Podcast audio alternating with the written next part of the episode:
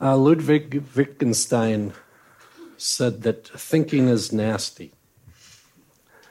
And I get um, people come up to me, and when they hear I'm a pastor, they assume that I, I'm nice, and that what it means to be a Christian is to out-nice everybody else. Um, so I've just a spoiler alert, I'm not nice. Um, I, as we enter into a subject like this, I know that there is different opinions in the room. I know that there are ways in which this subject of sexuality and identity uh, impacts us, and it impacts us in ways that some of us are aware, but it impacts those of us in this room in ways that um, nobody in the room may be aware. I know that it's a topic that when we talk about Christianity and sexuality, it's there's a shame narrative to it, and that uh, for, presumably we're supposed to be perfect and pure, and um, you start talking about this particular thing, and none of us measures up, and and I mean it's it's challenging and it's hard. And I believe that the scriptural teaching about sexuality is good news. And I believe Leviticus is good news. And I'm going to share the hope that is within me toward this end. But I recognize that you're going to have to almost suspend disbelief to, to stay tuned to this. So as I promised, I'm going to do a detour. I want to talk for a few minutes about a dead Greek guy named Aristotle, and come back to Leviticus. Aristotle had a way of thinking about the world um, that I've taken a shine to. And what he said was that humans are by nature relational. We live in a really individualistic culture. We champion the individual. Um, we speak in terms of rights and individuals. We live in a society, and individualism has served us well in many, many respects. But what Aristotle wants to say is that humans can't understand who they are outside of relationship, and that the quality of our life is directly related to the quality of our relationships, and that it's not the case that any of us is a kind of a rock, an island. It's the case that we're made for relationship. He said that there were three fundamental relationships that everybody has, and um, the quality of those relationships impact our lives significantly and directly. And the first one is family. That the quality of our life is related to family, for better or for worse. Some of us come from families that are nurturing, and Uh, none of us comes from a perfect family, but some of us comes from families that are just really significant and matter. And when I moved away from home at eighteen, I'd never wanted to go back. Families can be really hard. If I get up in front of my college students and speak about the quality of life is related to family, you can see people move their heads away, that they are have a sense that they're doomed, because their family is broken and the families they came from were dysfunctional, if not worse. And we live in a lot of relational brokenness in our world. Aristotle is not saying that life isn't worth living if your family's not good, but family matters. It's inescapable. And you, maybe you can't go back and fix the family of your childhood, but um, moving forward as you think about family and creating family, recognize that the quality of your life is going to be connected significantly to quality of family. The second relationship, he says, is really significant to us is neighborhood. And neighborhood is constellation of families that live in proximity to each other. Now, normally, I, when I meet people, they didn't wake up in the morning and say, oh, you know, neighborhood's significant, that matters, that's good. We live in an individualistic culture, and in some fashion, it's easy to be in a neighborhood with human beings, and you have no idea who they are, and they have no idea who you are. I come from New Hampshire. Our poet laureate, Robert Frost, said tall fences make good neighbors. We're kind of the anti-neighborhood place, but If you want to buy a house, you'll pay a premium to live certain places, and you hope that you won't have to pay a premium to live in some other places, because everybody in the room understands that neighborhood does matter. That the reality is, is that as we live our lives, we recognize that neighborhoods do matter and those relationships matter. And if you're in a neighborhood where people look out after each other and care for each other, to, you know, look after you, if your kids, you can trust your kids with them, that's a good that you can't buy. And if you live in a neighborhood where you can't trust your neighbors, where you're concerned for your safety or your property, it impacts your life significantly. And the third relationship is the city. And for Aristotle, the city is the place where there's uh, specialization. So, you know, if I got up in front of you and I had to make my own clothes, it would be bad. It would be embarrassing. The city gives you specialization so that there's tailors and cobblers and people that educate your kids and teach music and all those different things. And cities impact the quality of our lives. There's a difference between living on the west side and living in Beirut, Lebanon. There's a difference between living in Manchester, New Hampshire, and Kabul, Afghanistan. That there may be things about our world that we don't like, or our city that we don't like, and our neighborhood that we don't like, but when we step back, we realize that all three of these matter. And they shape us deeply and profoundly. Now, Aristotle said that we as human beings ask a question. And the question that we ask is that if anybody really knew us, would they love us? If anybody really knew who we were, would they love us? And it's often the case that we say that those are the questions that are answered in family, marriage, or whatever. And Aristotle's argument is that's actually not true. These first three relationships I mentioned, family and neighborhood and city, if you're in a family, you're supposed to take care of each other. And if you live in a neighborhood, you're supposed to fulfill your obligations, your city, et cetera. There's this justice thing. And so in a certain sense, you don't get the question answered about whether you can be loved out of those three relationships because people are supposed to love you. Aristotle argues that there's a fourth relationship. It's called friendship. For Aristotle, friendship is a relationship in which you love somebody for who they are, and they love you for who you are, and there's no contract. It's choice, day after day, week after week, year after year. And Aristotle says that it's in friendship that we end up developing this dimension of understanding if we can be loved for who we are.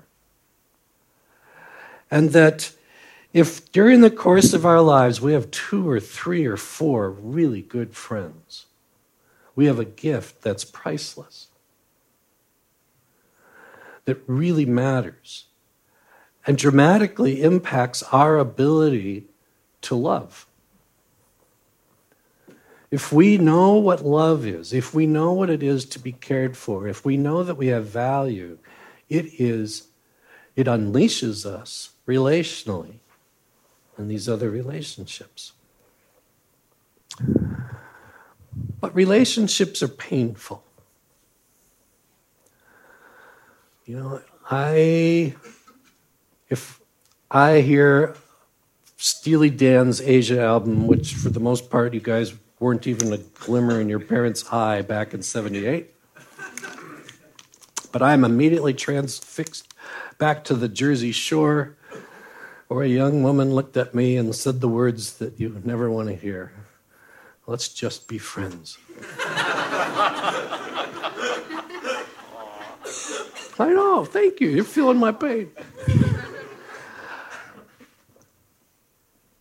It's Relationship, life is painful. Relationships are painful. And we all come to these points where we say to ourselves, I'm not going to allow myself to be burned again. I am not going to allow myself to be burned again. I have given and I have given and I, my heart has been broken and I just can't, I'm not going to do it anymore.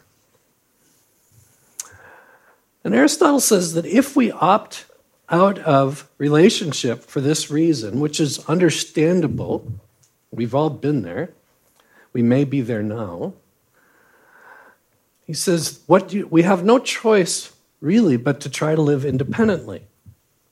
If you're not going to be in relationship, you need to have independence. And in order to get true independence, you have to develop independent means. So Aristotle argues in a relational world, you don't have to have a lot of money because the quality of your life, it's not based on your standard of living, it's based on the quality of your relationship.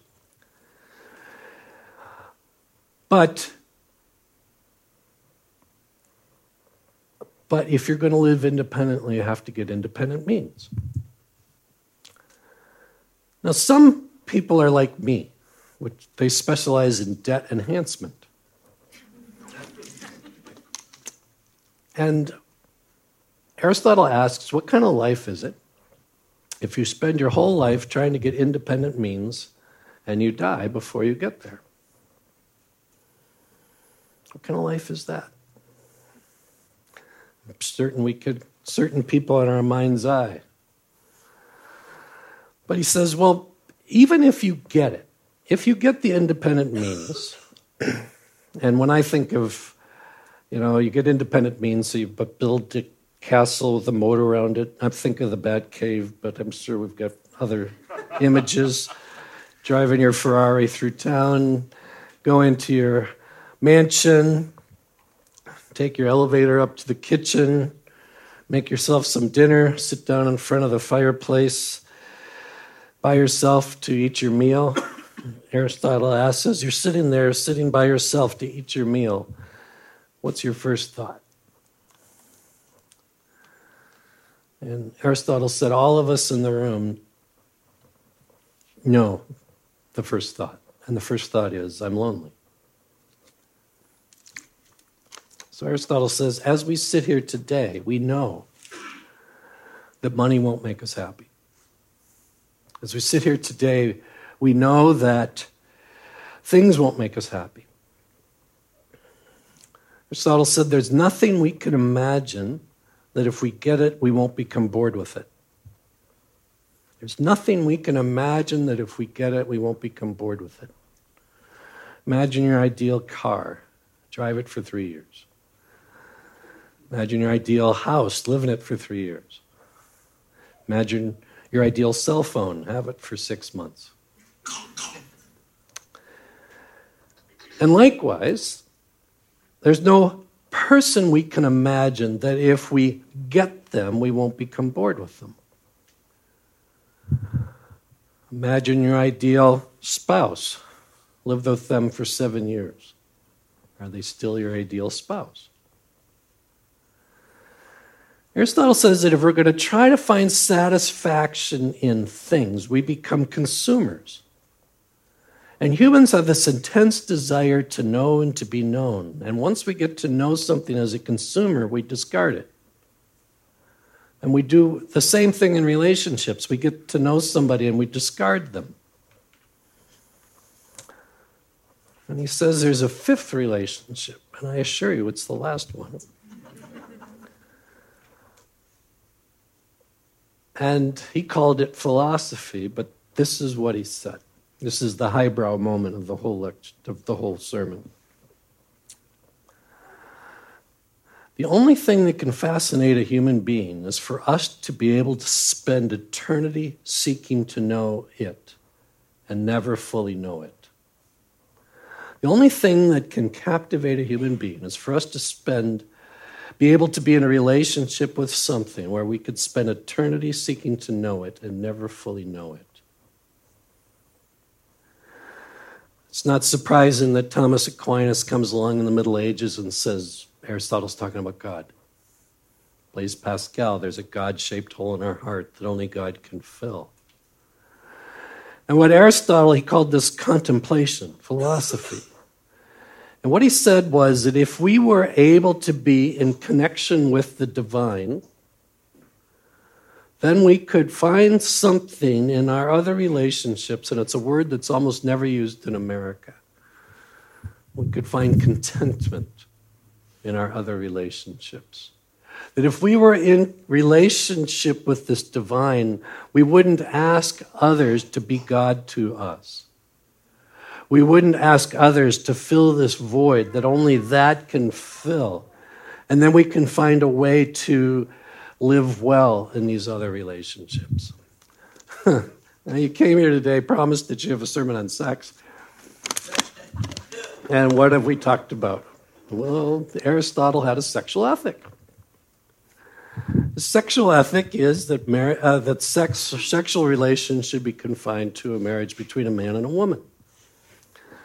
Now, when I say that, sometimes people are a little incredulous because they know enough about Greek life and um, Platonic dialogues and others to know that there's a fair amount of homosexuality in the dialogues, and um, the Greeks don't have a conception of sin, so this is not Aristotle talking about going to hell or anything like that. There's nothing to do with that.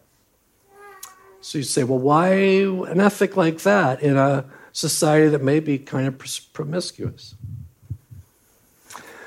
He argued that sexuality is an appetite. And appetites, by their nature, are insatiable. And sexuality is a drive, and it matters, and it's important, and procreation matters. All that stuff matters. But because it's insatiable, the more you feed it, the more that you want it. You know, not unlike pornography. It's a nice, it's an illustration. The, you know, the more you feed it, the more it requires. The more you have to feed it in order to get the right buzz or whatever you what it whatever it is. There's this appetite part of sexuality. And his argument was, don't sexualize friendship. And you shouldn't sexualize friendship because if you introduce sexual relations into a friendship, you introduce an element of slavery. Meaning that you're introducing this appetite into the relationship, and rather loving the other for who they are and being loved for who you are, you are introducing an element of slavery. And what ends up happening is you can't help but asking yourself, what can I get off the other for my own benefit? What can I get off the other for my own benefit? And, you know, it's all unlike talking to people and you ask them about a relationship and they say it's complicated, and you have a pretty good idea of what complicated means. It's complicated. It's complicated. So Aristotle's sexual ethic was sex should be confined to a marriage. Its purpose is procreation and introducing sex into any of the other relationships will have the effect of undermining the relationship. Leviticus eighteen. As we think about Leviticus eighteen, the question that I think we want to ask is, is Leviticus eighteen about the creation of a community, or is it about individual fulfillment? We yet live in a society in which we are told day in and day out in lots of different ways that we need to affirm individuals in their own, the identity that they Their, the identity that they embrace and the behavior that they wish to be involved with. And that we are told that we need to congratulate everybody on both uh, their identity and their behavior. And that to not congratulate them is to withhold something that's necessary for their benefit and for their good. And the question is, is the scripture about the creation of a community, or is it about the fulfillment of individuals? Leviticus eighteen, we went through some passages there, and they talked about don't have sex with your mom, your dad, your mother-in-law, and they kept going. And going and going and going. And, and yes, it said you shouldn't lie with a man as a man lies with a woman. That all these different behaviors. I think the British exist to make me feel stupid. I was over in the U K talking to a friend of mine who teaches law at the University of Bristol School of Law. And he's an Old Testament scholar and specialized in Old Testament law. And I said, you know, it's really hard to go talk to Christians about Bible and sex. He says, why is that? So I'm thinking, isn't it obvious? He says, because, you know, they talk about, the, you know, you've got Leviticus eighteen, it has all these sexual offenses, and that's bad. And then you turn to Leviticus twenty, talks about the sexual offenses and the death penalty for these kind of things. And, you know, it's for some reason, people don't like this. And he says, ah, oh, well, he says, well, what? Which of the commands, Ten Commandments, does Leviticus eighteen um, focus on? So I said, well, it's obvious, it's do not commit adultery, to which he, in his very British way, said, boy, you're stupid. He said, it's not that at all. It's honor your father and mother. Leviticus eighteen is not about do's and don'ts on sexuality. Leviticus eighteen is a passage that has to do with don't engage in these behaviors because what they're going to do is undermine the very structure of family.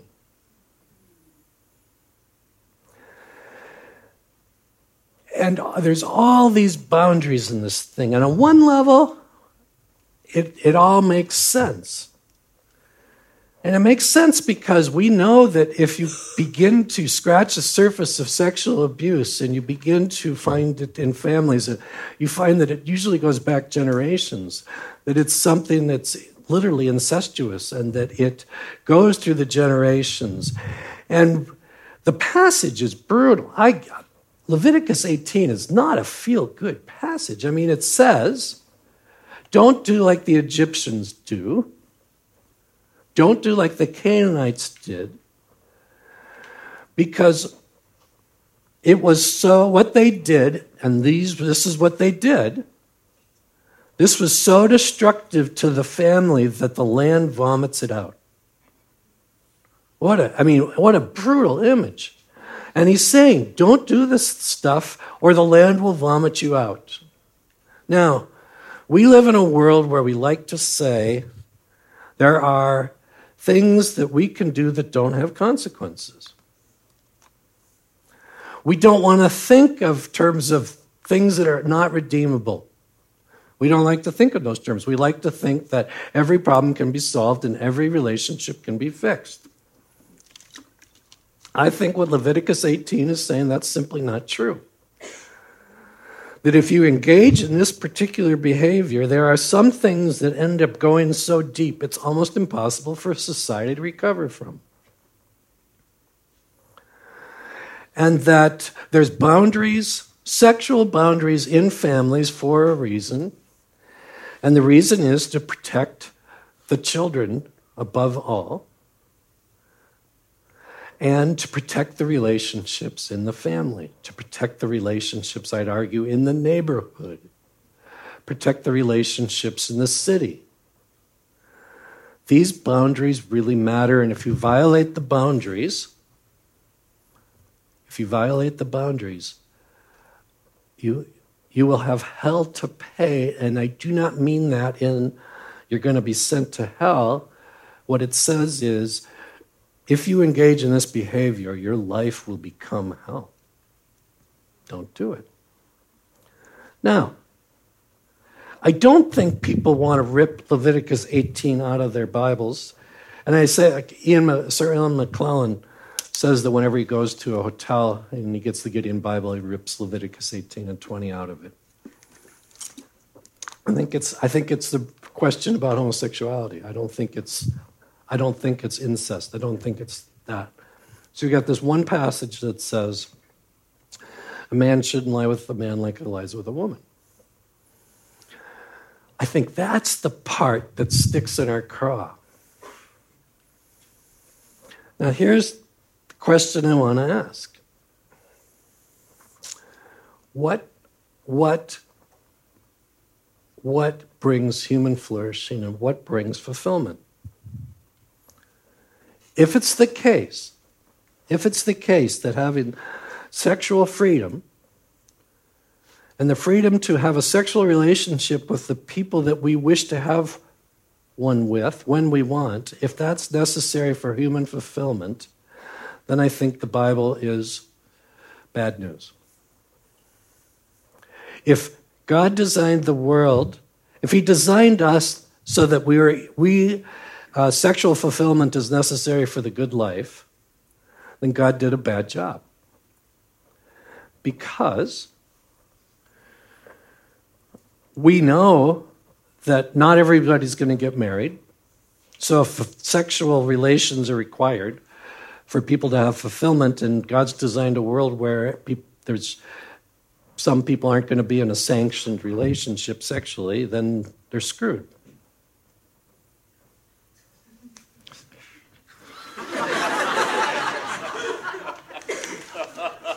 Are we taping this?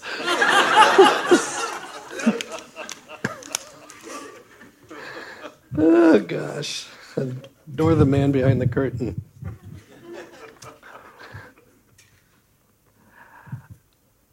And that's the question.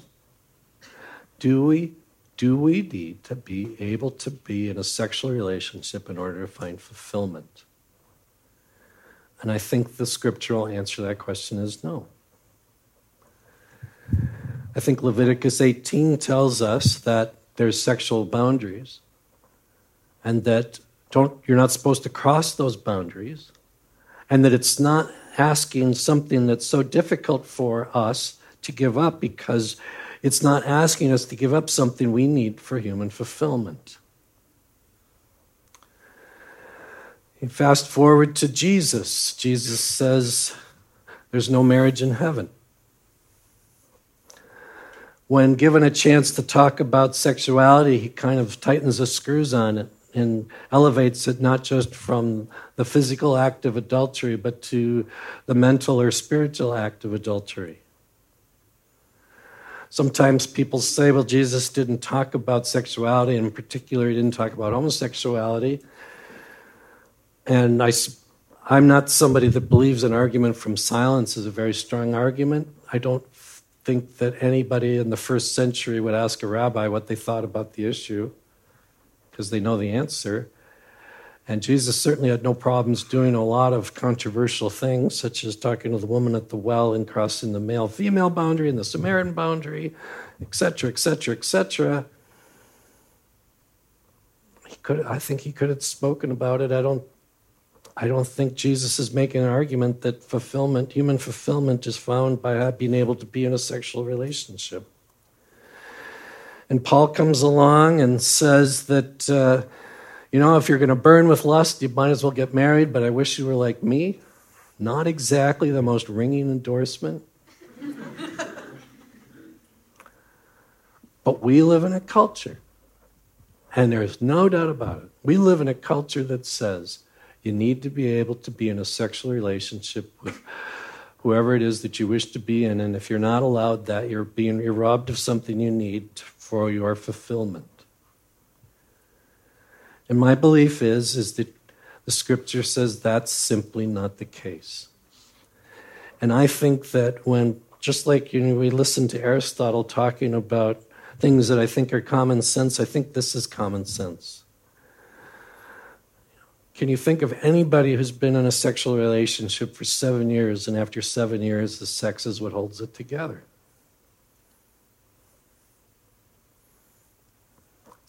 It simply doesn't. That the reality is, in order to have healthy and deep relationship, in order to have true intimacy, it's not, it's not the sexual thing. It needs, it's so much more.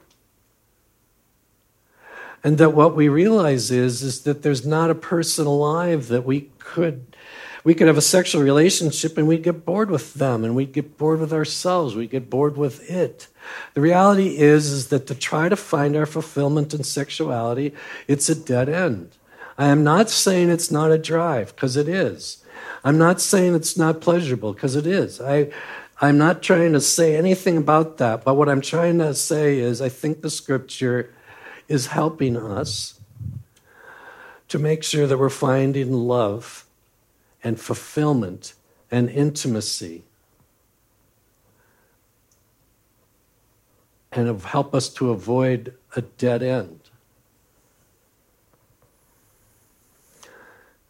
My friend in England asked them about Leviticus twenty, because it says, if you commit these acts, then you will die. And he says it's the same Hebrew phrase as we find in Genesis three, when it says, eat, if you eat of the tree of the knowledge of good and evil, you will surely die. And in the scripture, it could mean death penalty. But normally what it means is that it's a behavior that brings death. It's a behavior that brings the death of a relationship. And so we read this passage in Leviticus twenty about if you do this, you need to die. But he would say that a more faithful uh, Hebrew translation would be that this particular behavior brings death. And it could be immediate, it could be long-term, it could whatever. But it's behavior that brings death. I think that the sexualized culture that we're in, people are going to find, wake up and find that it's, it's bored. They're bored. That it wasn't that fulfilling. That they never did find somebody that they could spend eternity with and find fascination sexually. I think what the scripture says is that the scripture is offering us something and we've lost the imagination for it. And what the scripture is offering us is a chance to find a way forward that brings life.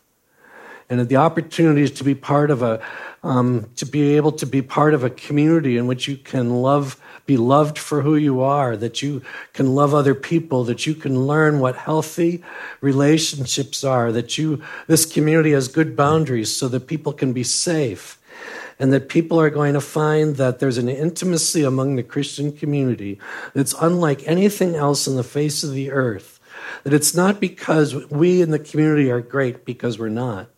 It's the case that because of the Holy Spirit, things are now possible that weren't possible before. That people will be attracted to us because they need to be in a relationship with God. They want to be attracted to us because they want to be in a relationship with God and find depth and fulfillment and find meanings and find unconditional love and somebody to take care of them when they're young and when they're old, and that it's going to be a safe place. And that in order to have a Christian community that works well, it's got to have good boundaries. And it's so easy at this point in, in the sermon for people to say, if I bring up the word purity, people are going to say, well, purity is this individualistic category. And I'm saying, brothers and sisters, we need to get ourselves off of this individualism. Your purity matters to the entire community. Your life matters to the entire community. What's going on in you matters to the entire community.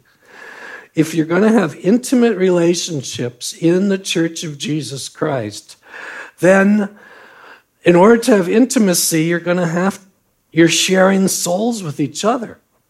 And the reality is, to the extent that you corrupt your soul, you undermine the nature of the community. It's not just about you, and it's not just about your fulfillment, it's not about your happiness, and it's not about your pity party, and it's not about your sin. It's the reason that we need to call ourselves to a high standard is because our lives matter to the community. Your life matters to your family. You know, it's It's the case. We all have had the experience. I mean, I have it as a pastor, but it's not unique to pastors. You have this experience. You're with a family. There's something wrong. You have really have no idea what it is. Something's not working. You have no idea what it is. And then you find out one day about X. And now everything makes sense. But it wasn't the case that it, whoever, whatever the X was in the life of the husband, we'll say, it wasn't the case that while nobody knew about it, it didn't matter. The reality is it mattered the entire time. It's just that nobody knew about it. So if what I'm saying is it's not, the scripture is not about making us feel good and whatever. It's saying that there's a way to live and that it's calling us to embrace it. Now, I don't want to pretend that what I'm saying, especially as it relates to homosexuality, is easy. Oh, here's what I want to say. What it means to follow Jesus is to pick up our cross, to deny ourselves, and to follow him. It's not easy to be you. And it's not easy to be me. And if you're somebody with same-sex attraction and you pick up Leviticus eighteen and it says no, it's really hard. It's really hard. And not everyone in the room struggles with that. I, I'm more, I'm more materialistic probably. So I struggle with that. And now that I said that, I probably struggle with sex. I mean, it's just, ah.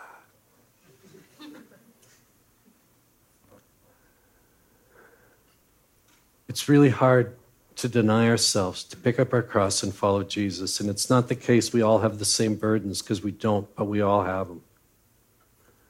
Sometimes people want to paint the world in such a way that Um, certain segments of the population have a unique cross to bear, and I would say they have a cross to bear, but we all have a cross to bear.